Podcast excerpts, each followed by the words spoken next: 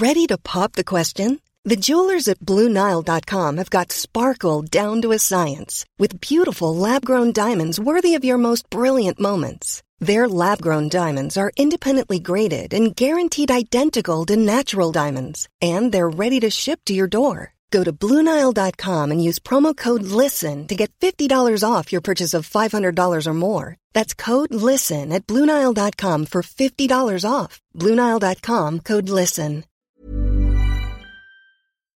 Parkinson's affects around 1 in 500 people within the UK, with over 127,000 sufferers, and diagnosis is particularly difficult for this degenerative disease.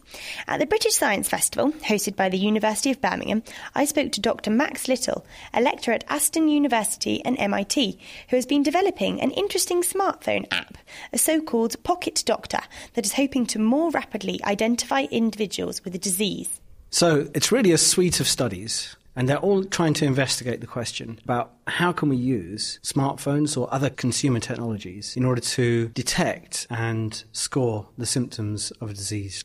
So there are lots of different questions we can ask. We can ask about detection, we can ask about diagnosis, we can ask about symptom severity. The real focus of this research is the fact that these devices are loaded with sensors, and it's these sensing devices that can collect a lot of information about your behavior and then can use that in order to make predictions. Exactly what is the app? If they load this up on their phone, yeah. tell me what are they required to do in order to do these tests?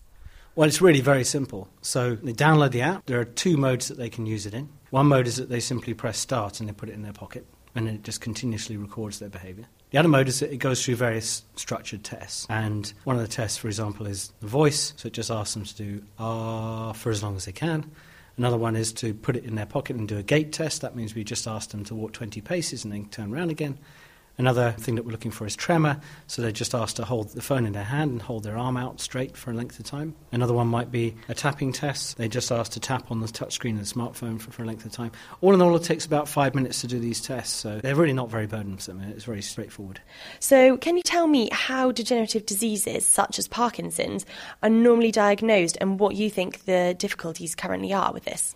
There are classical tests that people do. One of them includes looking for tremor, and it typically appears on only one side of the body first. And the other side of the disease is looking for whether or not the patient responds to a drug, typically levodopa. And if they respond to the drug and they have this asymmetric tremor, then that's usually taken as being a very definitive diagnosis. What we find is that most people who have the disease have those symptoms. But the problem is that we don't know about earlier symptoms because we don't really know who's susceptible. But currently, there is no treatment for Parkinson's. So, in a way, there's this kind of dilemma as do people want to know if they have Parkinson's if there's no way to actually treat it? What's your opinion on this?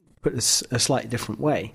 Should we not try to find out about this disease? Should we not try to find out those who are susceptible in order to be able to develop some kind of treatment? What exactly are you looking for in these voice detection patterns that indicates that maybe someone is at risk from Parkinson's or has maybe even started developing the disease? Well, in the voice, there are three or four symptoms that occur. The most obvious of which is vocal breathiness, and that tends to manifest itself as softness in the voice. Another one is vocal tremor, and that's really just an exact correlate of the kind of tremor that you see in the limbs, for example, or the hands. There are other kinds of tremor which seem very specific to voice, and that's to do with the way in which your jaw and tongue move if you try to keep it steady. And then there are also changes in pitch that occur over a long period of time, and that's largely to do with the fact that as people become more and more disabled, their ability to perceive pitch and becomes impaired.